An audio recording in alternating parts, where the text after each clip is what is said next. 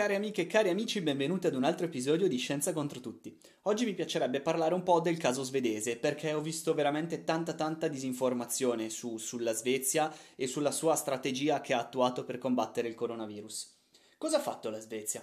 Eh, la Svezia ha scelto di imboccare una strada un filino più leggera per, per arginare SARS-CoV-2 e in particolare, detto con un po' di brutalità, ha deciso di avere un po' più morti nell'immediato outbreak del virus per poi avere una strategia di mitigazione a lungo termine che, che permetta di non distruggere l'assetto socio-economico e sanitario del paese.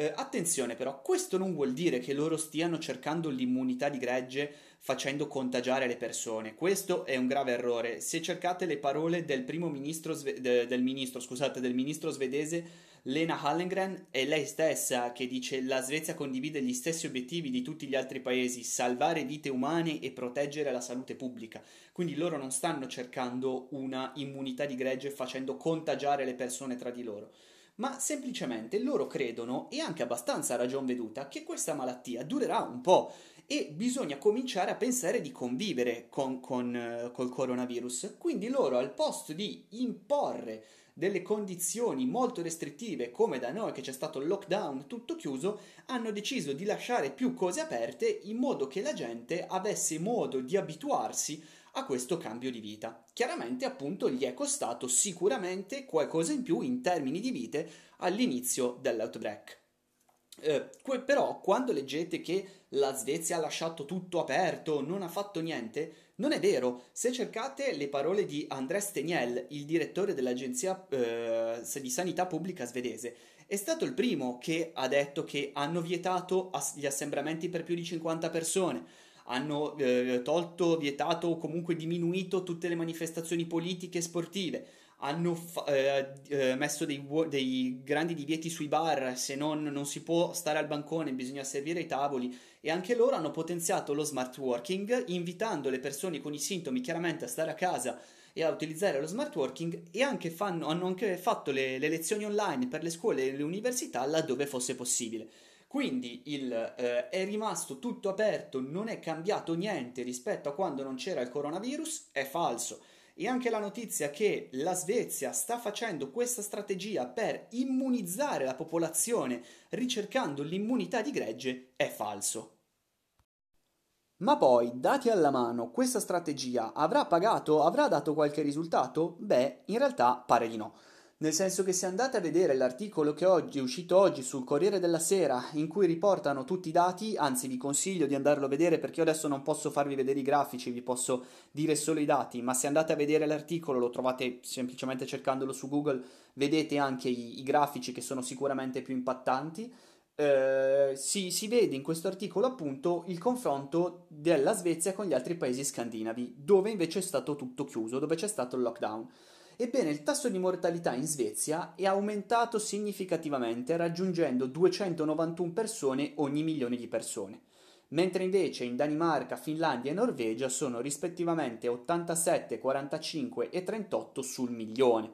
Quindi si parla di più del doppio, quasi il triplo del, dei morti su ogni milione di persone in Svezia rispetto agli altri paesi scandinavi.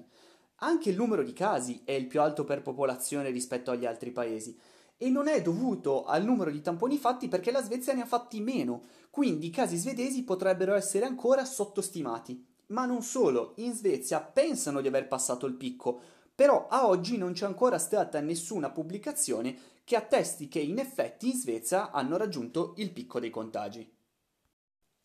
E non sembra neanche che questa strategia abbia pagato dal punto di vista dell'economia, perché il, l'indice azionario principale svedese, stando ai dati, è a meno 19% a fine aprile, mentre quello di Norvegia e Danimarca erano a meno 9% e a meno 6%. Quindi questa strategia messa in piedi dalla Svezia a oggi sembra non aver pagato né dal punto di vista della salute né dal punto di vista economico. C'è quindi da chiedersi ma perché hanno optato per questa strategia? Se cercate le parole di Jan Albert, professore presso il Dipartimento di Microbiologia tumorale e Biologia cellulare, eh, dice che eh, la, è chiaro che la Svezia in questo momento ha avuto più morti rispetto ad altri paesi europei, appunto perché non c'è stato il lockdown. Però lui ci tiene a, sotto- a, sottolineare che i blocchi rigidi, lockdown, servono semplicemente ad appiattire la curva, ma i contagi in realtà non scompaiono, vengono solo spostati nel tempo, il che è assolutamente vero. Il lockdown è servito a rallentare i contagi per dare il tempo agli ospedali e soprattutto alla terapia intensiva di poter dare il giro, se no gli ospedali erano veramente al collasso e non si riuscivano più a eh, curare le persone. Quindi Jan Albert dice che fin tanto che il sistema sanitario sarà in grado di far fronte e dare assistenza a coloro che necessitano di cure, non è poi detto che avere invece poi una seconda ondata, eh, visto che non si è, tra virgolette, immunizzata la popolazione, ma sempre non nel senso di immunità di gregge, ma nel senso appunto di convivenza, come intendono loro, quindi appunto riprendendo il discorso, lui dice che avere una seconda ondata di coronavirus in un secondo momento non è detto che non sia meglio di avere un primo picco con molti morti all'inizio.